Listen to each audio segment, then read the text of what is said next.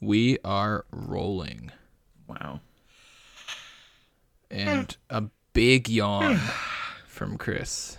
Excited to be back? Yeah. so you've now progressed beyond a cold open, which we often do, and now you're just like, as soon as we click record, It's all it's all fair game. we are on, and it's all in this. You you had a cold open. Uh yes, I did. Well, obviously, Chris, we've been off for a little bit, and since we were off, uh, we lost Kelly to Clarkson. retirement. Sorry, Kelly Clarkson. she since we've retired. been off. Oh, since we've been off, I Certainly scared me not. there. Good God. I mean, I Um, can take her retiring from music, but the Kelly Show. Here's a question: Is she now the number one Kelly of daytime TV, passing Ripa? I mean, I know, I know, it's hard to have these legacy conversations when they're still in their prime. I think I think she's still got a way to go. Kelly Ripa has Sure. put a lot of years in. sure. Um, but we also lost. We still have Kelly Clarkson. We still have the Kelly Clarkson. So, but we did lose the great Serena Williams to retirement. She's fine. Um, but yeah. So I thought Chris, just as a tribute to one of the greatest athletes uh, that I think we'll ever see, uh, we could just list off some things that we thought Serena Williams is better than you and me at. Uh, I thought I would start with a clear one that if she wanted to, I think she would be better at podcasting than we are. Yeah, I mean, she's great. She's great in the interviews. She has a lot of charisma, obviously, which is something we lack. She's In funny, which is something we lack. Yep. Um, yeah, I mean, I, I, the thing I always think about is that she's married to the Reddit guy. Yeah. And he's he seems like a good like supportive. He's always there. He's always cheering. I like it when they cut to the Reddit guy in the stands. Sure, but will she be? Is is does she know more about Reddit than you or I? Because I know a fair amount about Reddit. Yeah, I I'm go I'm on Reddit quite a bit. Uh I'm not like I don't know a ton about it. So I would say she probably does know about Reddit than more than you or I do. Okay. Um, and then the other thing I think about is just like she has maybe the world's strongest legs. So Definitely. something leg related. Like I feel like she could like chop a tree down with kicks. Roundhouse kicks. Yeah, and you don't think we could do that? Um I guess it's a matter of time scale, right? Like yeah. I mean, I think she could definitely get it done before you and I working together could chop down. a tree we're in the sense that like a gentle current of water can wear down the mighty boulder. you or I could kick down a a sturdy redwood. Yeah, I think uh, probably the last thing that Serena would be better than you or me at is uh, changing the game through more than 20 years of incredible talent, hard work, dedication, skill, grace, uh, charisma, like you said. No, this is all off the top, baby. Oh. I just have a lot of respect for Serena Williams. So, uh, Absolutely, the greatest. yeah, so I think we've got a long way to go. And tennis. Did we mention tennis? No, ten Actually. I'm not sure about tennis. I'm I'm I played high school tennis, so that's You that know- one I'm not willing to go for. I think you're absolutely right. And All right. speaking of, and speaking of the greatest, it's time for the return of high floor, low ceiling.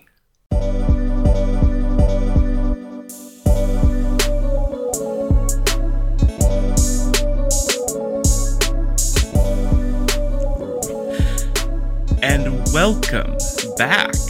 I usually say that after the break, I guess, but we're back Yeah, it's appropriate. Welcome. To high floor, low ceiling. Griffin, we're back. We're back. I uh we took a little break there. It was sort of the dog days of summer. There wasn't a ton of sports. A lot of baseball on. being played. Yeah, the dog days of uh, baseball. Just a lot of dog days been going on lately. Um Yeah. No, but a lot of dogs around. corgis. Uh no. Speaking of people we lost. oh man. Yes, we One are of the- technically both subjects. Yeah, one of the uh, great equestrians, I assume. do you think she do you think she had elite horse riding abilities? I think so. Like she loved horses by all accounts. It was one of her favorite things. She certainly spent a ton of time on horseback. Right. Um, I think she probably was one of the world's best. Like not like she would have been a great jockey or sh- show rider though. I could I could see her doing the jumps with the Sure, uh, sure, sure. Do you think she was top, you know, in her prime? Top We're talking prime Elizabeth. Okay. yeah, PQ. Uh was she top 100 in the world? At riding horses, Yeah. It- I'd have to among women, we can through- striate if you wish. No, I, I mean I think riding horses is a pretty gender neutral sport. Sure. Um, I would say just through like how often do people get the opportunity and like she's she's so busy. all the time. But like, have you ever seen that clip of uh, her? There was that thing where like it was this parade and blanks were fired from a gun and like everyone freaks out, but she keeps her horse like perfectly steady. That was a No. Canadian horse, by the way. Fun fact: you and I Mm. also Canadian horses. Um. So yes, I'm going to say yes, top 100 horse riders in the world, but we'll have to leave that up to the to really, uh, really narrow down. Absolutely. Um you have an insult to me written here. Do you want to just talk about that? Oh, I mean, I guess quickly, yeah. I thought, you know, this is kind of like this. That was the longest break we had ever taken from the podcast. We were gone Adam Sandler. a month. The longest. The yard. longest break. What? Oh, is that what it's called? Oh, I, I'm just desperate to hang on. Um, but yeah, so uh, I thought, oh, wouldn't it be nice if you know this podcast started us in person in the studio? I thought that Mhm. it would be great to get back to that, bring a little more energy. You you didn't want to do that. You didn't want to see me. Well, Griffin, last week, as you know, I was hobnobbing with the cultural elite. I did you did you hear about how Taylor Swift was here? I heard that she was here. Did you did you have an encounter? I did a brief encounter. Speaking of movies, um, I did not have an encounter. What? you know, Well, like I, I just didn't en- get I didn't get that one. It's just a movie. Oh, okay. Um, I did not encounter her. I saw. So, for those who don't know, Taylor Swift was in our fair city of Toronto. She came for a TIFF event, which I was told by industry insiders was like 90% uh, like press and like friends and family. So it was like there were That- probably like a hundred tickets that were actually like released to the public, and there was a frenzy. is my that understanding. she came. makes a lot of sense. She came to. There was a. My understanding is there was a screening on 35 millimeter Griffin of her short film, All Too Well, the short film. I assume you've seen it. I have. It's one of my five star movies on Letterboxd. That's good. Starring Sadie Sink. Um, and also ostensibly to just like talk about filmmaking because I guess she sort of wants to. Uh, well, she's in the film Amsterdam, as we all know. Yeah, she was Um, in Cats. Yep, she was in Cats. Uh, and so there was, like I said, there was a frenzy. And outside the TIFF Bell Lightbox, when she was due to arrive, I did see an enormous crowd. And I sort of like, just stood there for a second. I was like, this crowd's crazy. And then I walked away. and probably like 30 seconds as I was walking down, what, King Street probably? Um, I heard a like massive scream. And so I don't know if that was actually Taylor Swift arriving or if there were just people who started screaming. It seems but I- like you were you had a somewhat close encounter. yeah, I may have heard her car arrive. Wow. There you go. That's what TIFF does to the city. You know, we're just rubbing elbows with celebrities left, right, and That's my center. report. I did I will say I did see Finn Wolfhard sitting on a patio. Oh, that's good. Isn't he Canadian? Doesn't he might just be? Is he? He might have just been hanging out. Time to get some One of the. Stranger Things kids. He is Canadian. He Uh, is. Wow. From well, you know, Chris. Despite all evidence to the contrary, this is a sports podcast. Of course. uh, we did start off talking about Serena. Um, and yeah, we're happy to be back. Uh, we we're happy you're joining us wherever you are in the world. Uh, we'll get into that maybe next week. Yeah, we'll have to see. We'll have to see who stuck around. Got to check the stats. Um, but yeah, we are. If you're new here, welcome. Uh, this is what to expect. Exactly what you just got the last few minutes. If you're back, we're really glad you're back. We missed you. Uh, anything else to say to our listeners who mean a lot to us? Remember, Okay. You're okay. You're trying to make it sound like I don't care, when I actually, as Rose. Speaking of movies again, Rosamund Pike, I care a lot. Uh, did you see that one? no. Which one's that one? Uh, she, Oh, is it called I Care a Lot? Yeah, she like plays a bad person. She's like a villainous figure. Oh, the worst person in the world. Yeah, something. It's a satirical black comedy thriller film, Griffin. Oh, Written and my directed by. J Blakeson. I love him. I also love his brother Blake Jason. Sure. Director of The Fifth Wave. Sci-fi film. The Fifth Element. Yes. Uh, but yes, Chris, sports. We've been off. We've been off for like six weeks. I don't think we missed too much. There was uh, the WNBA finals wrapped up just the other day. Hmm. A'ja Wilson, uh, great player. Congratulations to her and the Las Vegas Aces.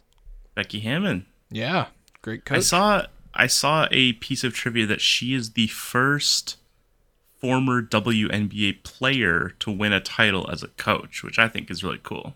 that is really cool. Um, And first rookie head coach. oh yeah, of course. I didn't even think about the fact that she was a rookie head coach. Yeah. feels like we've been hearing about her for so long. I know. Um, I'm Uh, also glad that you brought back your knocking the mic. Was that even? I didn't even hit it that hard. I can't believe that was even audible. But yes, I have to reach around my mic to get to my computer, so sometimes I accidentally knock the mic. sure, you gotta have this the is- arm like I do. Yeah, yeah, you've got the whole setup there. Another reason I wanted to do it in person, I wanted to check out the setup. But There's no shot you will ever see the inside of my bedroom in your life, honey. Cut that out. um, Griffin, uh, what else did we miss? We missed a lot of baseball. We're going to talk about some baseball in a little bit. Um, some do we do we want to talk about the NHL, the rash of retirements that seem to be uh, happening today? yeah, specifically today, we have lost, unfortunately, uh, Keith Yandle, Zdeno Chara, and PK Subban. Uh, three varying levels of great defensemen. I think all three will probably wind up in the Hall of Fame one day. PK, I mean, Really, Okay. he's the one that you feel. well, he just he's only 33. I saw today he was only a three-time All-Star, which I was a little surprised. He flew very high, but not for very long. Yeah. And that's always an interesting case, I think, when it comes to Hall of Famers. Yeah, and he, you know, he got a lot. Like, he was like a big star. Like, there was probably a time in like the late two thousands where the only hockey players I knew were like Sidney Crosby and PK Subban, probably. Yeah. Well, that's why you host a sports podcast. I Um, know more hockey players now. I will say, while I'm while we're talking about my lack of knowledge, I had never heard of Keith Yandle. Respectfully, Uh, he he was a good defense. He was like an offensive defenseman. He had that whole s- thing this year where he was like set almost set the Iron Man record, and then like the Flyers scratched him or something. It was a whole. It was one of those hockey scandals Right. that like no other sport cares about, but matters. Keith Scandal. hockey. Keith scandal indeed. Uh, yeah, baseball happened. Um, I addressed the passing of Bill Russell and Vin Scully in our off-week musings. Uh, if you missed that, go back check it out. It's literally like three minutes long. And It really helps the show. And also, if you're listening uh, for the first time, speaking of helping the show, leave us a review. Leave us uh, five stars on your favorite podcast app. Uh, tell your friends about us. Uh, we love making this show for you, and we would love to make it for even more of you. Yeah, and f- for more money. That's what I thought you were gonna say. The Well- current number is zero, to be clear. Yeah, we do not Um, make money off this podcast. I pay Chris weekly an appearance fee, but um, pay for eventually, my travel. eventually we'll be able to afford having Chris on the podcast. Um, Griffin, how long have we been going? So Uh, we're at about 15 minutes, which I think is pretty true to form. We didn't really miss a beat. I guess so. We're back in the saddle. Um, let's get to one of our main segments, Griffin. It's the return. We've got we've got a lot of returns happening. It's our return. Yep. The NFL has returned. Oh, yeah. Uh, week two wrapped up last night. Have you? Have they ever done two Monday night football games? I don't know. That was and we weird. just and don't just know. Like, for no reason. Like Bills and Titans, did that have to be a Monday night football game? I mean, it was an entertaining game. Are the Bills Uh, just going to play 17 primetime games this year? I haven't checked, but they're two for two. I mean, I feel like the you know it, we'll talk a little bit about who maybe some of the best teams in the NFL are, but certainly in terms of teams you would want to see any given one of their games, the Bills would have to be number one, right? Because You like know, it'd that's be fair. That's fair. it'd be the Bills, the Chiefs, and Tampa, right? Or is there anyone else in the in the conversation? I guess I don't Miami. really care about Tampa, personally. Okay, I'm, I don't I'm care bored with that much Tampa. about Tampa, but I'm bored with Tom Brady. sure, But So speaking of the Bills, sure, absolutely. oh, we have did, did you announce what the return? No, that's what I'm getting to it. Okay, I'll, I'll stop interrupting. We're back, baby. We're back. The playful antagonism you've come to expect. uh, it's Two the return of the. hosts who don't really like each other. That's not true. No. Uh, the return of the NFL season, and it's the return of one of our most beloved segments, real or fake Griffin. We're only two weeks into the season, so we there almost haven't been enough time for takes to percolate. Like I was gonna be like, oh, should we do something about Aaron Rodgers? But it's like, nah, he kind of like had a good game last week. yeah. Uh, kind of crazy still. And he Sure. looks like if if you saw Aaron Rodgers in a parking lot late at night, would you walk within thirty feet of him? no, I, I, I'm concerned about him. I hope he's okay. Um, I feel like he's getting bad guidance. perhaps. Um, so it's the return of NFL real or fake. You know, if basically if something happens two weeks in a row, Griffin, that's pretty much a pattern. We can say that I think it's something worth talking about. That would be correct. Yeah. Um, and so we have noticed some patterns in the NFL, and we are going to discuss if they are in fact real or fake.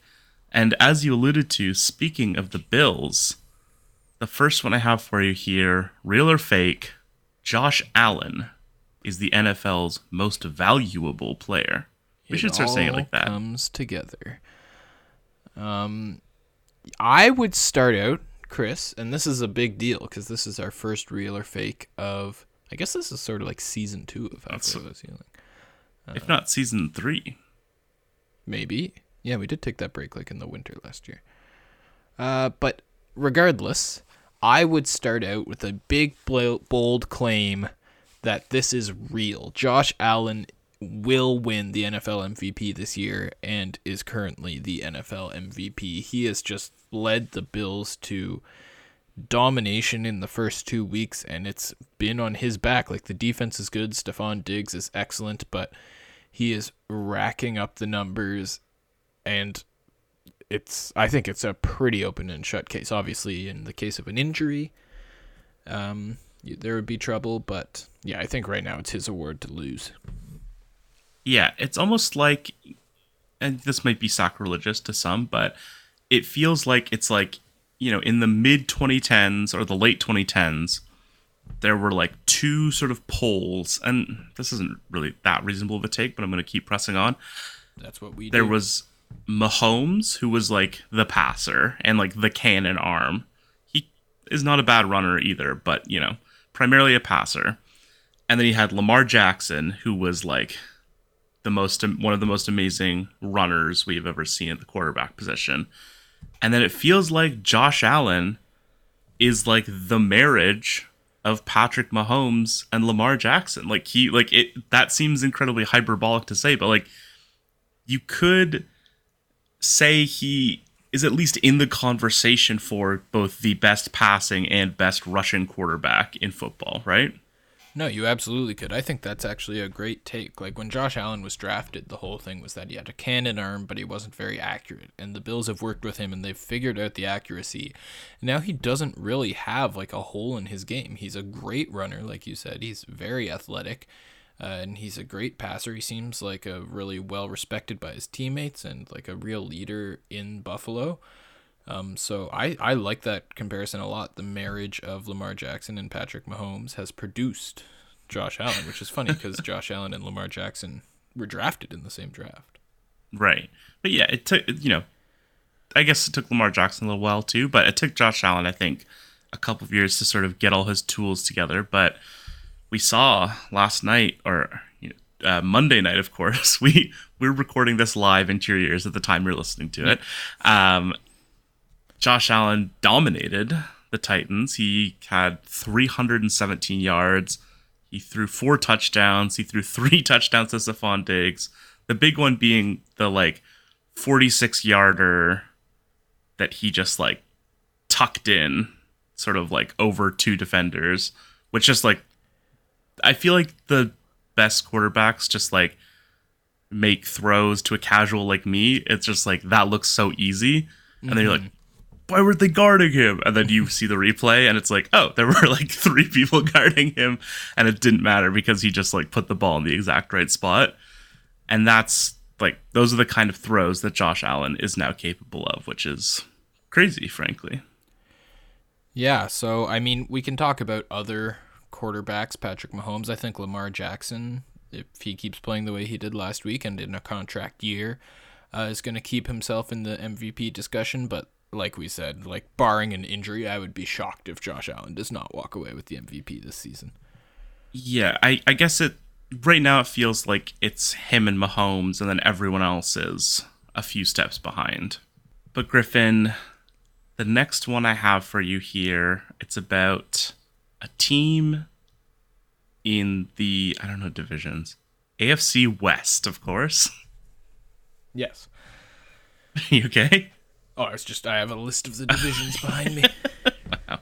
True sports fan. Um, the Denver Broncos, Griffin. I just have this written as because they're not 0 2, weirdly. The Denver Broncos are in big trouble. It's a pretty nebulous uh, assertion, but just based on what we've seen so far, the loss to the Seahawks 17 16, and then the win against the Texans, they they are not they what I have written here is they look consistently disjointed, and I think that's a good way to put it. Is that like they just don't seem to have any of their pieces clicking. Obviously, they have a new quarterback, they have a new head coach, but ostensibly, the point was like that Russell Wilson and the Nathaniel Hackett. Yeah, we do our research here. Um, that they like had this connection, and so surely you would expect them to be a little more jointed. Um, and then you know you had things like the fans having to count down the play clock so that uh, they wouldn't take a penalty for delay of game. I assumed that DeMar DeRozan's girlfriend was in attendance. oh my god. Uh, that is a throwback for any Raptors fans out there. Um, she would start at like 14 too. She really wanted them to be aware of the shot and clock. it's it's a benefit. I feel like, and I, I feel like that's like weirdly. I was like, that's a good idea. And also like, why don't teams, why don't fans do that more? Yeah. Or is just the I guess the idea is like they should be silent during offense.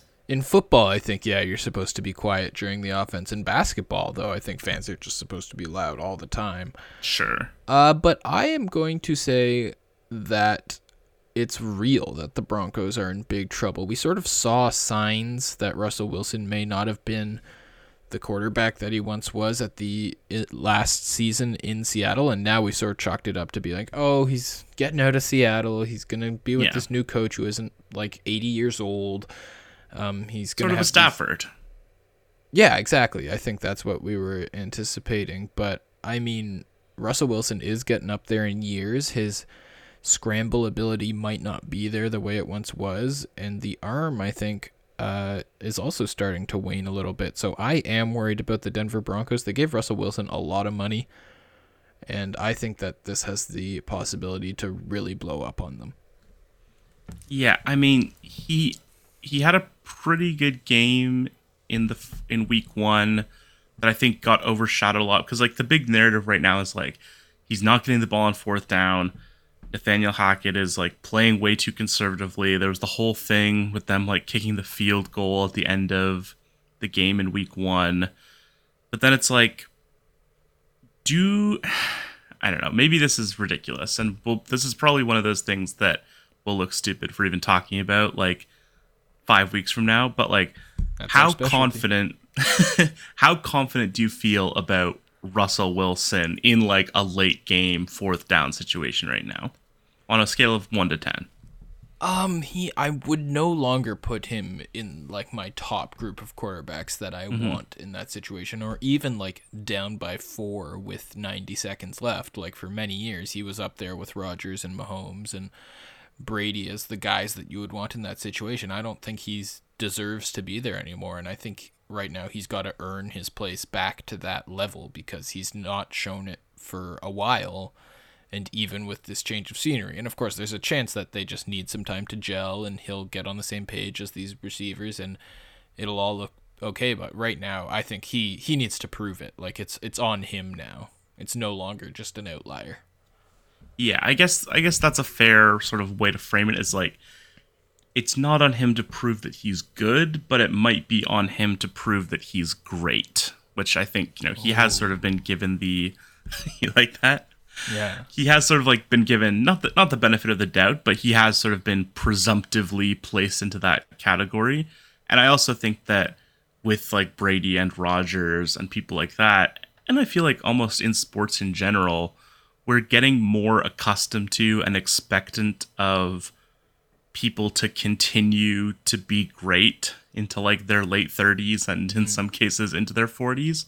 And so I do feel like it it feels surprising when a player who has played for 10 years is like starting to maybe decline a little bit. But that might be what we're seeing here, right? Yeah, I mean, it does sort of feel early. Like earlier today, we saw PK Subban retire at 33, and my sister texted me, 33? Like, isn't that early to retire?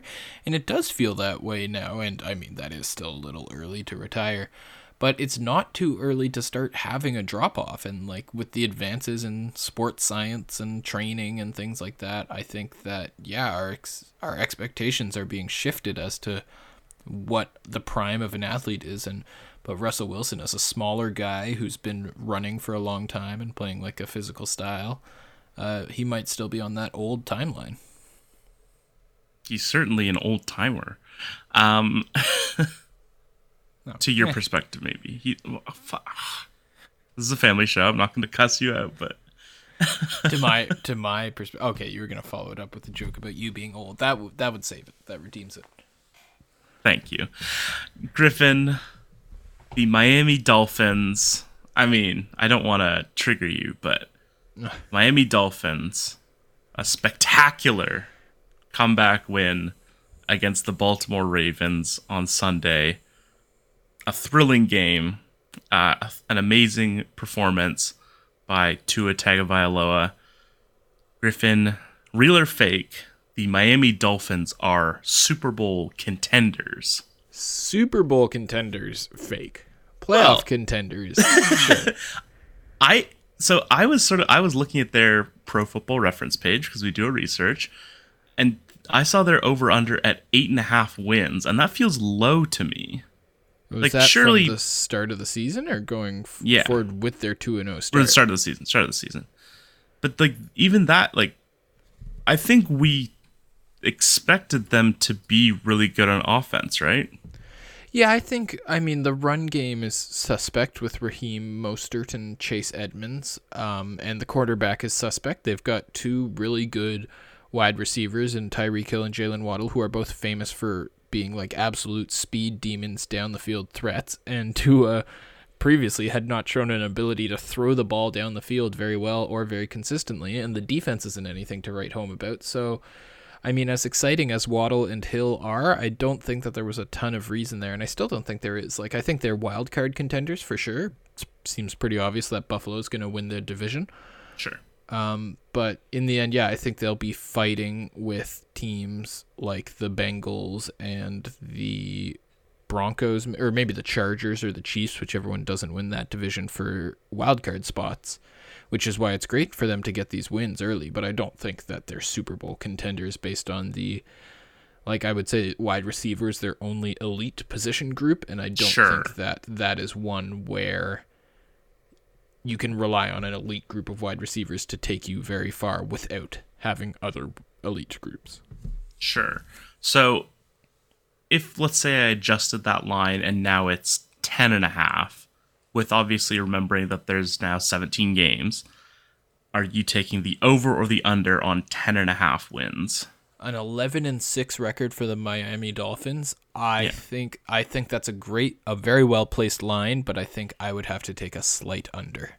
Wow. So you think that's pretty much saying they'll be they'll be a 10 win team, right? Cuz like Yeah, I don't think they end up 9 and 8, especially after starting 2 and 0. So yeah, I think 10 and 7 seems like the sweet spot for them. Sure. Would you say over? I I mean, I don't know what to think. I was not a Tua believer. I am still not a Tua believer, but you know, he threw I, I thought the ball he threw to Tyreek Hill for that touchdown was really good, even though, you know, he maybe underthrew him a little. I don't think it matters that much.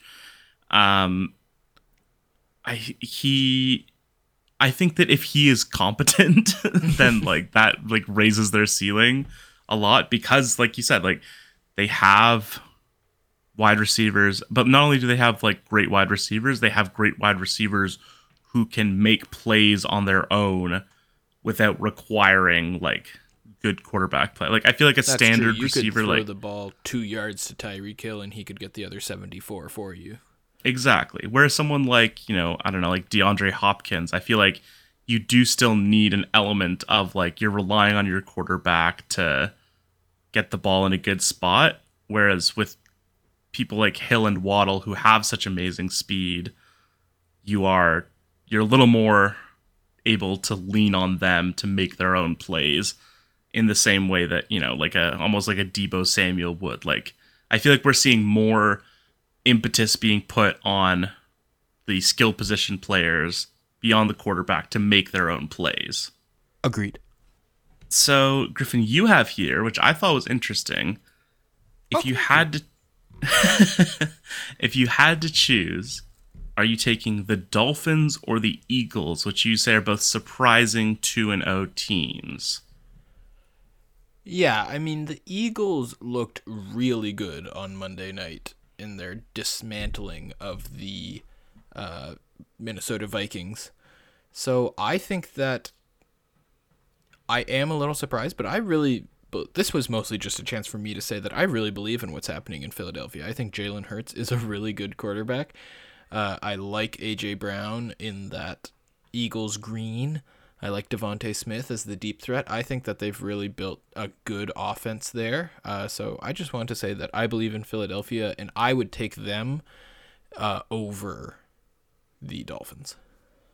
Yeah, I mean, I I guess I feel like maybe I was underrating the Eagles a little bit coming into the season, not because of like having any strong feelings about them, but mostly just being like, well, you know, Jalen Hurts, he it's not quite there. like he, you, you can almost say that he is like Lamar Jackson circa what 2019 would it be? Yeah, like one Or is year that when he before wins the it? breakout. I think he was the 2019 MVP. Yeah, so, maybe 2018.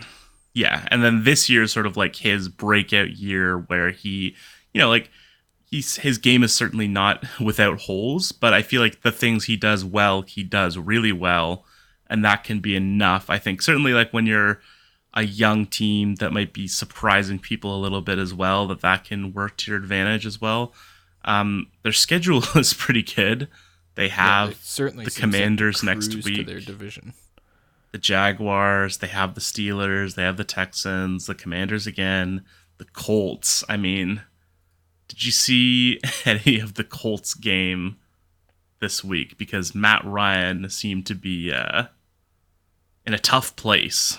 No, I missed the Colts game this week, but I have heard that it is getting ugly in Indianapolis.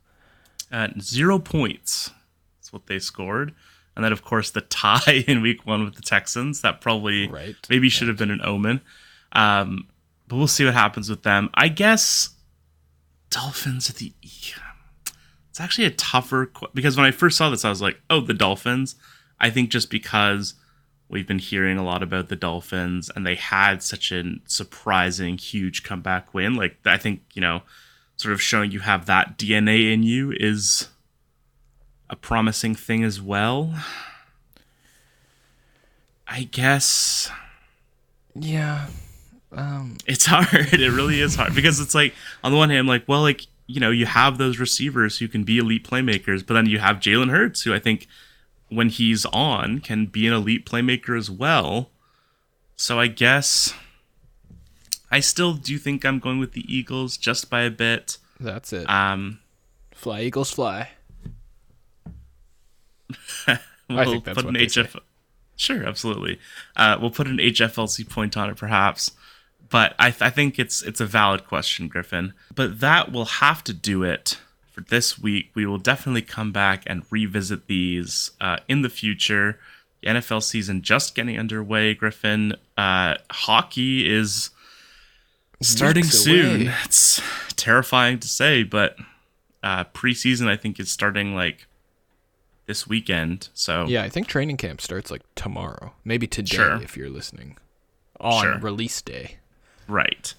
Uh, so look forward to that. That'll be a crazy time. I'm dreading it, but also excited about it. Uh, so we will come back to the NFL, I'm sure, over the course of this season. Yeah, I have a We feeling are- we'll be talking a lot of football. Absolutely. We are going to take a quick break and we'll come back to answer for our sins when High Floor Low Ceiling returns. And welcome back to High Floor Low Ceiling. We are back, baby, as you may have previously heard. Um, and speaking of back, Griffin, baby got it, certainly. Of course. Um, Bacon. and sure. and speaking of things that baby has or doesn't have, we are going to the corner. That's what I'm trying to get towards. And nobody puts baby there. Ah. You you brought it around. You brought it around. And I'm proud of you Uh, for it. Thank you. This is a brand new segment. I mean, we've done things of this nature before, but I'm giving it a segment name and I like a fancy title, and this is going to be uh, a new segment, so it counts as something new. We're not just This is a rehashing big, the same. this is a big return episode. We got a brand new segment to unveil. Yeah, a BNS. Shout out to Ben Nicholson Smith. Um, do you think we could pay him to change his name to Brand Nicholson segment? You are talking, of course, about our esteemed coworker, who I don't believe either of us have ever met. no, Uh, I've sent I him know, an email certainly. Yeah, I, I have also CC'd him on an email.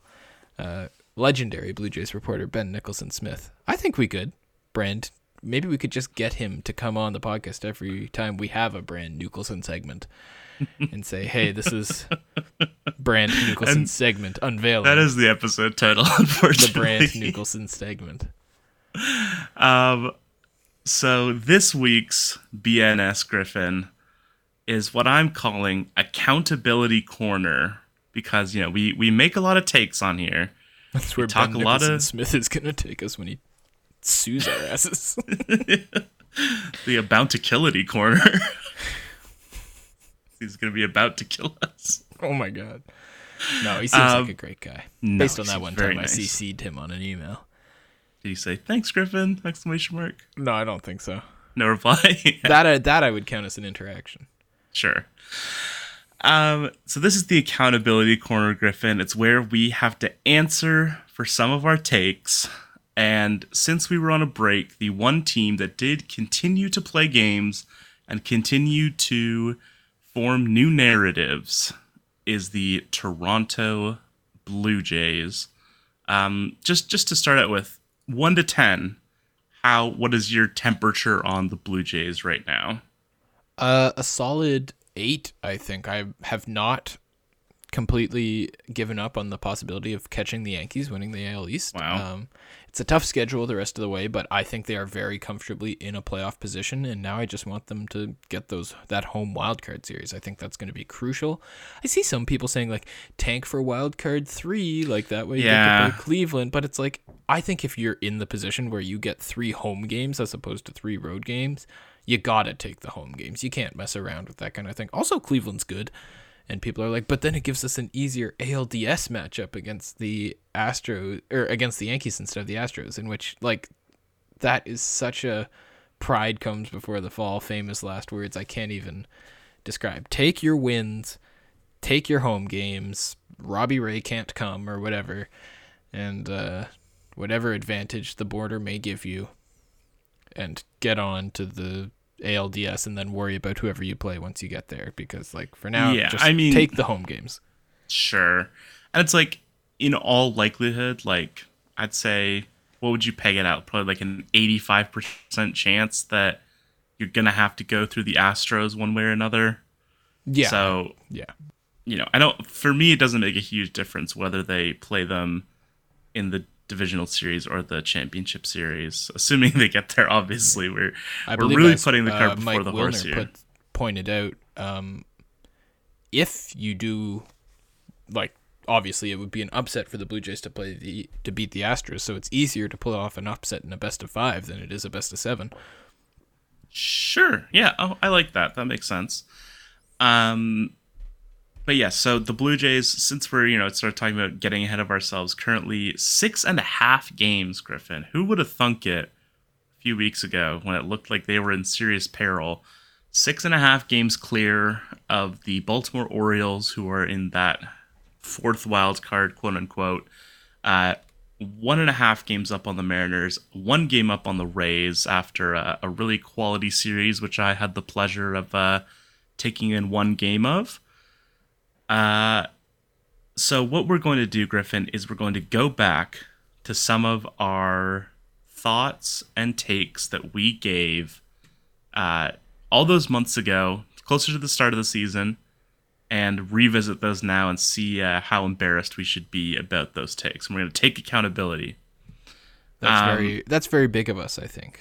Yeah, Should we're we start with the one that wasn't actually from months and months ago and was in fact just from a few weeks ago, I believe, from our that last true? episode, Wow. uh, in which you said famously that Bo Bichette will never amount to anything and that the uh, Blue Jays should just DFA him before it costs them too much money. That's exactly what I said. You're right. You have a great recall. Um, so yes, I gave some takes on Bo Bichette, and to be fair to myself, which I love to be, even within the episode, I said I'm being too harsh on him. I'm underrating him a little bit. The, some of the things I said, I acknowledged at the time, were a, a bit inflammatory. He is a. I said he was a good player, as I recall. We'll, we'll check. he has. I'll check the stats.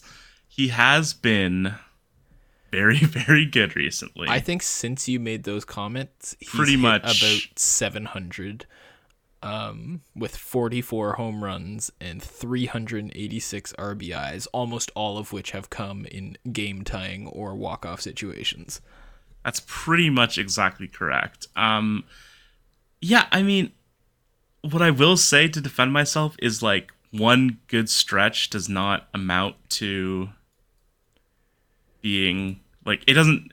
I, I do feel like there is a huge tendency to be biased towards some uh, like a good stretch happening later in the season versus happening earlier in the season. Like if you flipped his season, so he started out like this and then was struggling now, you would not be defending Bo Bichette and being like, Bo Bichette's having a great year. Remember back in April when he hit those home runs and was so clutch? Like, That's well. That's well put. I wouldn't be. and you know, if you look at here, here's an interesting game we can play. Top five players. Uh, I'm looking at Baseball Reference in wins above replacement this year for the Toronto Blue Jays. Would you like to hazard a guess as to who those five players are? I would say uh, Kevin Gausman. Kevin Gausman, not one of them. Really? Uh, and up until recently, he was leading All American League starters in WAR, so that's a surprise. All right, uh, I'm looking. Alejandro- I think he is higher in Fangraphs WAR than he is in Baseball Reference WAR. So possible. Uh, Alejandro Kirk, Alejandro Kirk is number three, which surprised me. uh, Vladimir Guerrero Jr., Vladimir Guerrero Jr. is number two. Alek Manoah, Alek Manoah is number one. George Springer, George Springer is number four. And hmm, Matt Chapman, def- defense baby. Matt Chapman is number six, and I think Oh. you can guess that Bo Bichette is number five. Oh, I thought for sure Bo Bichette would not be on the list. That was a tricky little list you pulled out. I that which is to say, not that he's not like he's good. He is. I would say you know him and Matt Chapman are sort of in a similar spot right now, but it's like no one is losing their mind about how amazing Matt Chapman's season has been. Yeah, Matt Chapman gets it done in very different ways, though. I think like Yes. Bo is now. Or even George Springer, who has been hurt a lot. You know, he's played like what, probably twenty five fewer games than Bo Bichette, and he's still ahead in WAR, not by much, but you know he is still ahead. And you know, if you want to talk about clutch hitting, like he is the king of clutch hitting. It feels like, like it seems like literally every time he comes up to bat in the eighth or ninth inning, he's getting a hit. So Yes, but I mean, like, I think that this hot stretch from Bo Bichette has raised him up to the level he Blue Jays fans expect from him. He's now second in the American League in mm-hmm. hits. He's sixth in the American League in RBI. He's top 20 in the American League in OPS. This is for the whole season, keeping in mind Right. his like well below average season. Uh, he's 12th in the American League in slugging. Uh, I think that Blue Jays, he's second in the AL in doubles, just one behind Jose Ramirez. Like this has now become another good Bo Bichette season, and like the worries Right. that Blue Jays fans were having, I think, have been soothed by the fact yeah. that he is like he was so not good, and now has been so good that he's just back to being a very good player again right. in the so aggregate. do you? Right, exactly. So going, let's say next season, do you expect him to have another season that sort of averages out to this solid, quite good, probably all star? You know, obvious again, like we talk about narratives flip flopping. If this happens in the first half of the season, he probably is an all star. So we can call it an all star level season. Do you expect him to be that good, or do you expect him to be somewhere close? Like, has he turned a corner? I guess is what I'm asking. Is this like the new Bo Bichette? Maybe not hitting like 400, but I do think that it seems like he's ready to take another step. Like he, what it's easy to remember with these young Blue Jays guys is a they're so unbelievably young, and b they only got like sixty games in 2020, uh, and then Bo had a fantastic 2021, and he had a really good back half of 2019. So like Bo had only basically played one season's worth of games coming into 2022, even though he had been in the big leagues for like three years, um, maybe like a season and a half. Seasons. 234 games is how many Okay, he had so played. a season So and a half, almost exactly. Yeah, Wait, exactly a season and a half? No, that'd be a season and a half plus one. Nope. Wait, how many? season and a half plus one minus 10. 234. A season Ah, and a half would be 243. I gotcha, gotcha, gotcha. But yeah, so I think that like as we see with a lot of young players, pitchers make an adjustment, and you have to make an adjustment back. Bo has done it. Uh, Vladdy did it, and then not sure, not quite as good this year, but I think he'll bounce back. I mean, if you want to talk about people who feel like they're having mediocre years but are still really good, he would be number one, I'd say. It's just it's a little bit of a letdown considering he was It is. so It absolutely last is. year. But that he we leads were the majors in of. grounding into double plays, I will say. hey means they get on base a lot. Um, Sure. the Blue Jays, I mean, not Vladdy in Yeah, particular. yeah. But yes, accountability corner. You were wrong about Bo Bichette. That's what this really boils down to. I I'm not I'm I'll be honest, I'm not ready to take the L here. What? It was unfortunate What more does he have to do? it was unfortunate timing that he that I said these things right before he had a hot streak. But again, if if he was hot and I had said that I wasn't a firm believer, I would look like a genius. So that doesn't really make sense. Your logic is ironclad. I don't feel I don't feel like he has necessarily proven, you know, I, my take was the long view. I'm not talking about the next 20 games. I'm talking about the next, you know, 5 years. And so it's impossible to hold me accountable until we've played out those 5 years and seen just how good Bo Bichette is. So I'm not quite ready to take the loss there. I'll admit that my timing was unfortunate. And like I said in the episode, I was perhaps more harsh than uh, than was warranted. But I'm not I'm not taking the loss yet. All right. Well, we will keep it on the board. And I will be happy to be wrong. Wins an MVP next year. Absolutely. I'm excited for that. Um, and just a few more here, Griffin, from our episode. I believe it was recorded on June 6th with yes, Clem McConnell. I, I listened to the whole thing. It was fun. It was a good episode with Clem. Good ep. Well, we always love Clem. Um, I think they were what around 30 and 20 at the time uh, that was recorded. Now 83 and 64. This is it's funny that they probably won't hit 95 wins. Uh, yeah. No. Wait, just just a just a yes or no. Is this team better than last year's team? Yes. Okay. I think I agree. But it's hard when the guys who are still here from last year's team are not playing as well as they did last year.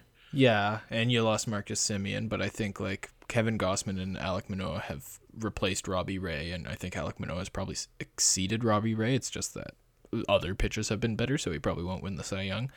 Sure. Um, well, let's talk about that, that, quickly. Okay. Because we one of the things that we talked about from that episode with Clem uh, is Kevin Gausman and Alec. We played a real or fake, and Kevin Gausman and Alek Manoah are the real deal. And my recollection is that we all pretty much said yes. Uh, yeah, I believe. Let me check my notes here. I went back, as we said, we do our research. Um, and I closed the notes, so let me just reopen the notes. Riveting podcasting. I'm going to vamp all the way through it. Uh, I said they were both real. Uh, Clem was a little concerned about Kevin Gausman regressing in the second half, much the same way he did in 2021. But in mm-hmm. the end, seemed like Clem did not really grasp real or fake. That's uh, true. I forgot about that. But in the end, I think Clem would have chosen real with a gun to his head. Right. Um, yeah, and I mean they have both. I I wish I'd tweeted this at the time, but there was a time a few months ago where I was gonna tweet when the big talking point was still like Kevin Gausman, Jose Berrios. and I was like, the best pitcher on the Blue Jays is Alek Manoah, and like no one's talking about him. But now everyone is talking about generally him. accepted. Yeah, take. you would. Here's something because Jay Leno, um, because this is sort of becoming a point of discussion between Manoah and Gausman. Who are you starting game one of a playoff series? I mean, I really, really like Kevin Gausman, but I think it has to be Alek Manoah. I don't think there's really any other way you can go. The real question is between Ross Stripling and Jose Berrios, mm-hmm. who are you starting in game three of a wild card series? And what's your answer? I think I it's got to be Ross Stripling. I agree. He's been so good this year He's, for them he's been so much better than Jose Berrios. Yeah, and Berrios like but the great thing is that if you start Ross Stripling and win in game three, you still feel okay running out Jose Berrios in game one of the ALDS. Like he Sure. He or can you, bring it. Or even like you put out Ross Stripling and then if he is not effective, then you bring in Jose Berrios or something like that. Like if it's a must win game three in a wild card series. Um you know, I think I think having rotations shrink to four starters instead of five starters is probably a good thing for the Blue Jays, given that so, yeah. they don't have a fifth starter. Um, so yes, we'll say yes to that. I mean, like it is sort of hammy to say, but Alek Manoah, like he has something in him that the Blue Jays often seem to lack. Like that grit, that like willingness to sort of like go out and sacrifice and just like get the job done by any means necessary. Just that energy I feel like is missing from the Blue Jays at times.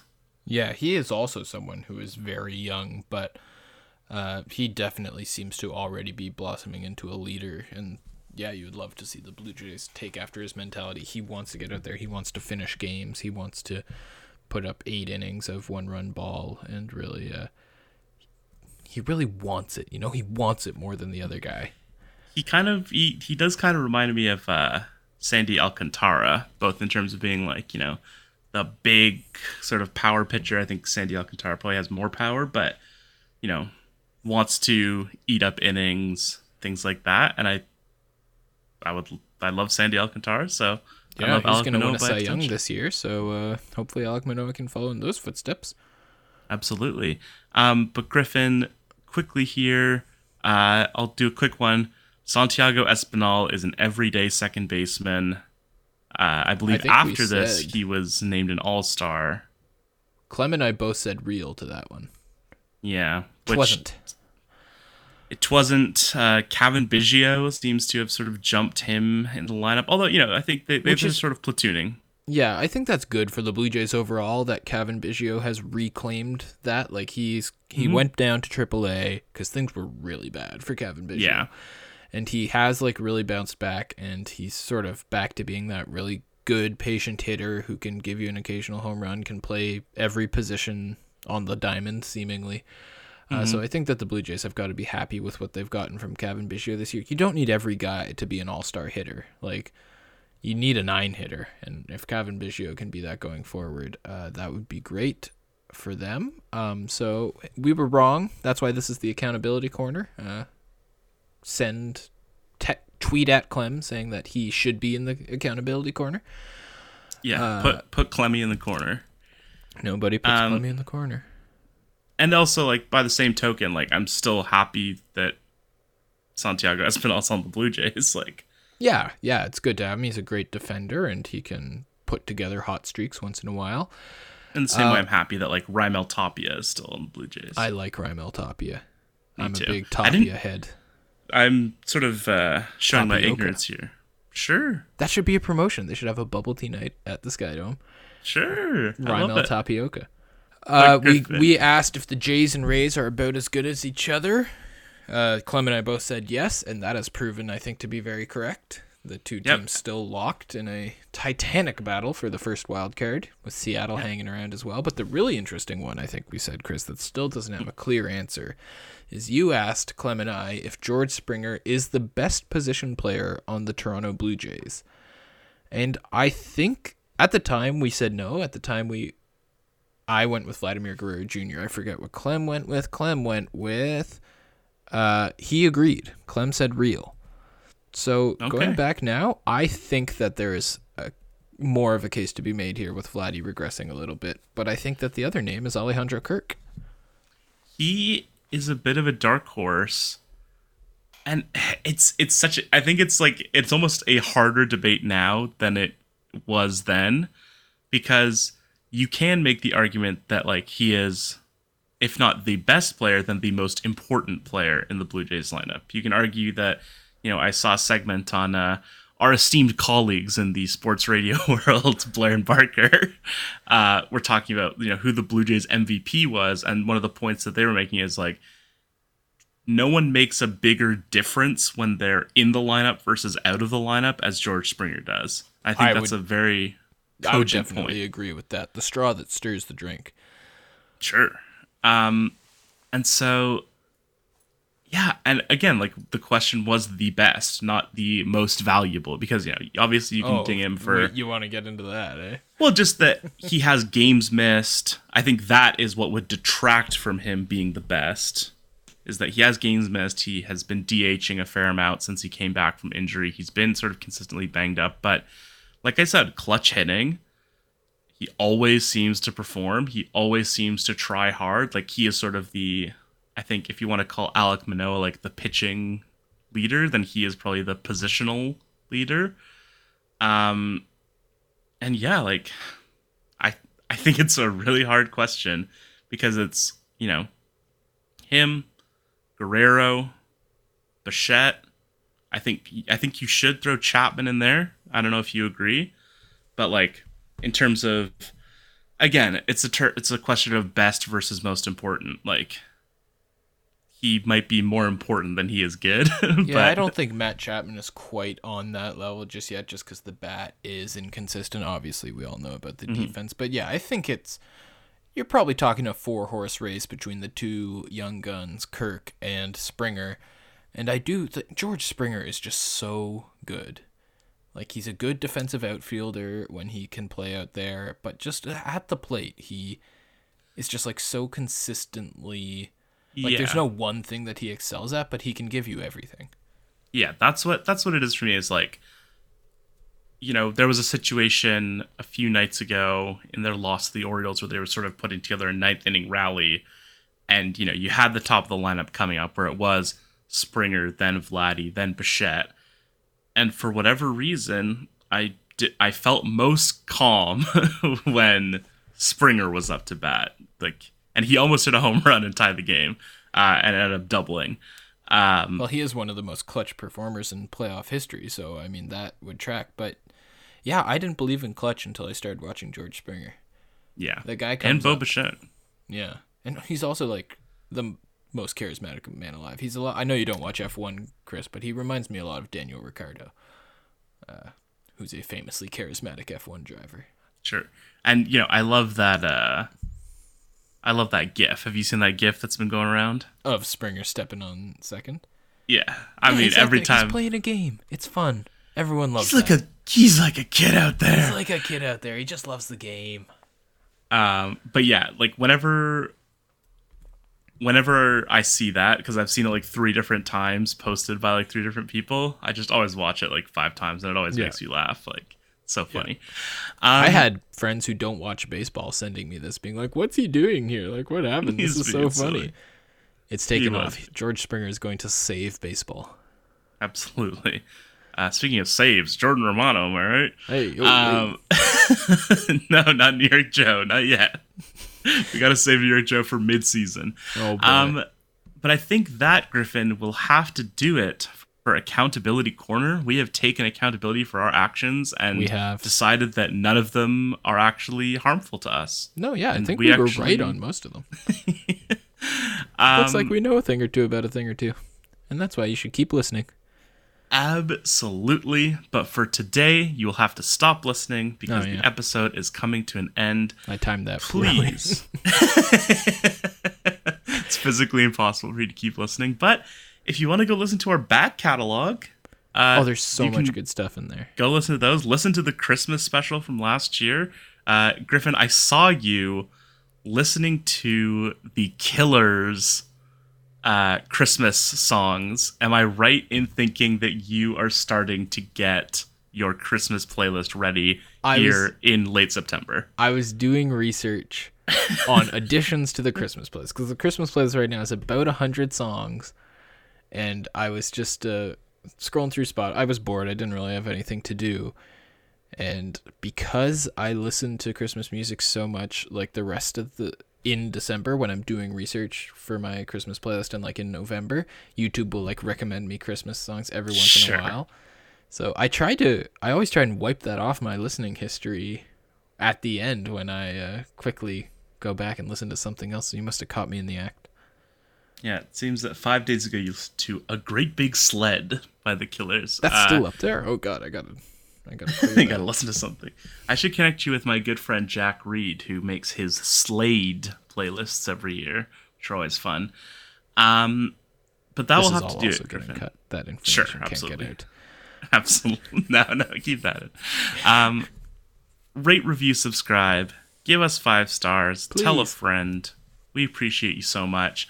HFLC podcast is where you can find us on Twitter and Instagram and TikTok, things of that nature. We are getting back into the swing of things, so probably some content will be coming post haste. Yeah, Uh, definitely hoping to make a TikTok out of this episode. Blow up, go Sure. viral, as the kids say. Chris, is there anything you'd like to plug? I would. I would love to plug. Uh, Got the Runs is really uh, popping off right now. We have just started our new miniseries on the works of Ed Brubaker.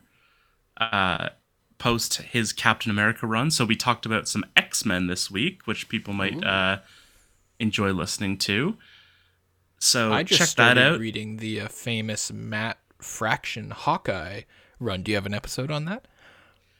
we don't we've not covered Matt Fraction yet, but Griffin, Oh. Ed Brubaker did work on several things with Matt Fraction, including uh, I Wow. believe Daredevil and some other things. Uh, Immortal Well, Iron Fist, which nice we might be covering as well.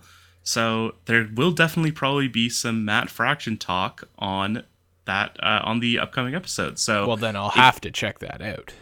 I think you might have to, Griffin. And of course, Bevy of Bevies. Uh, the Bevy conspiracy is blowing up. Uh, I tried it. And what? Well, actually, you know, just we'll say listen to the episode. Yeah, listen to the Uh, episode. Try it yourself. Find out if Coke and Sprite makes ginger ale. It's a great listen. Uh, Got the Runs Pod on Twitter. Bevy of Bevies on Twitter. Listen to those.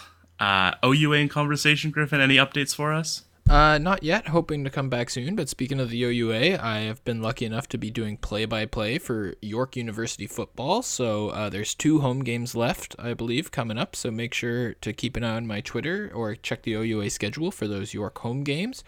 I'll also be doing their men's hockey when that rolls around. So I'll be sure to keep you guys posted on that.